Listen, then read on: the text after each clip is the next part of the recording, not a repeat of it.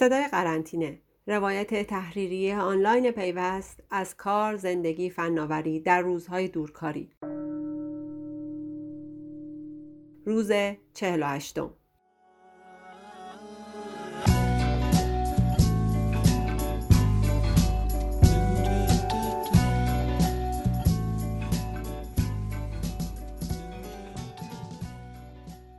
می‌دونید چی از همه تو دوران قرنطینه جذابتره؟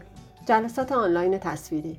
الان می‌فهمم که این همه ویدیویی که از سوتی های جلسات آنلاین تو سرسر دنیا منتشر میشه بیخودی نیست.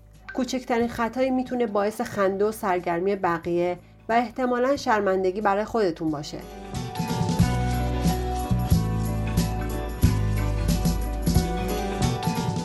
اوایل جلسات من فقط با مجتبی و آرش بود. بگذاریم از اینکه از بس من از تصاویر سه نفریمون اسکرین شات گرفتم و تو شبکه های مختلف منتشر کردم مجتبی و آرش دیگه تصویری جلسه نمیذاشتن و می‌گفتن بیایید همینطوری صوتی با هم حرف بزنیم اما ماجرا اینجا تموم نشد باید برای پیشبرد کارهای ماهنامه با بچه های دفتر هم دور هم جمع می شدیم. زمانی رو تعیین کردیم و قرار شد همه ساعت مشخصی تو اسکایپ همدیگر رو ببینیم.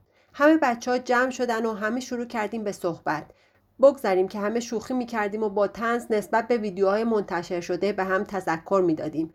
مثلا حواستون باشه یک دفعه پا نشید سر جلسه یا اگر جایی رفتید گوشی و لپتاپ با خودتون نبرید. وقتی هم جلسه تموم شد تقریبا همه یک لحظه به چشم هم نگاه کردیم و گفتیم بچه اول قطع کنید بعد هر کاری خواستید بکنید. با تمام این شوخی ها و خنده ها اما من اسکار جلسات آنلاین رو به جلسات مطبوعاتی میدم.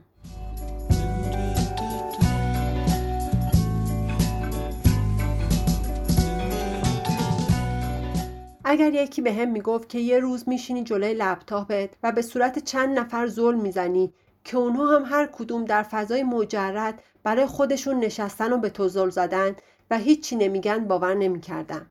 اما همین چند روز پیش این اتفاق افتاد. مرکز توسعه تجارت الکترونیکی یک جلسه مطبوعاتی گذاشته بود در مورد برنامه‌ریزی‌هاش برای حمایت از کسب و کارهای اینترنتی در زمان کرونا. اما چیزی که موضوع رو برای من جالب کرده بود این بود که هر کدوم از ما خبرنگارها در گوشه ای از خونه و فضای شخصیمون با یک گوشی یا لپتاپ روبرومون نشسته بودیم و به هم زل زده بودیم. تا قبل از اینکه مدریتور یا میزبان کنترل رو به دست نگرفته بود معلوم بود که هیچکس نمی‌تونه صحبت کنه. بعضی ها در این بین اجازه دسترسی به وبکم نداده بودند و طبیعی بود که ما تصویری از اونها نداشتیم و فقط اسمشون رو می‌دیدیم. اما زل زدن به همدیگه و تلاش برای یافتن چیزی که تیکه از فضای شخصی هر کدوم از ماهاست و تا حالا هیچ کدوممون اجازه ورود دیگری رو بهش ندیده بودیم خیلی جذاب بود. یکی تو اتاق نشیمن نشسته بود و یکی دیگه پشتش کتابخونه بود. من یک دفعه فهمیدم پشتم یه پستر بیتلزاست سریع دوربین رو جابجا کردم که این تصویر کمتر دیده بشه. این لحظه بود که فهمیدم چرا بعضی از خبرنگارها دوست نداشتن تصویر بدن. تقریبا هممون از بیان فضای شخصی خودمون تو فضای عمومی میترسیم.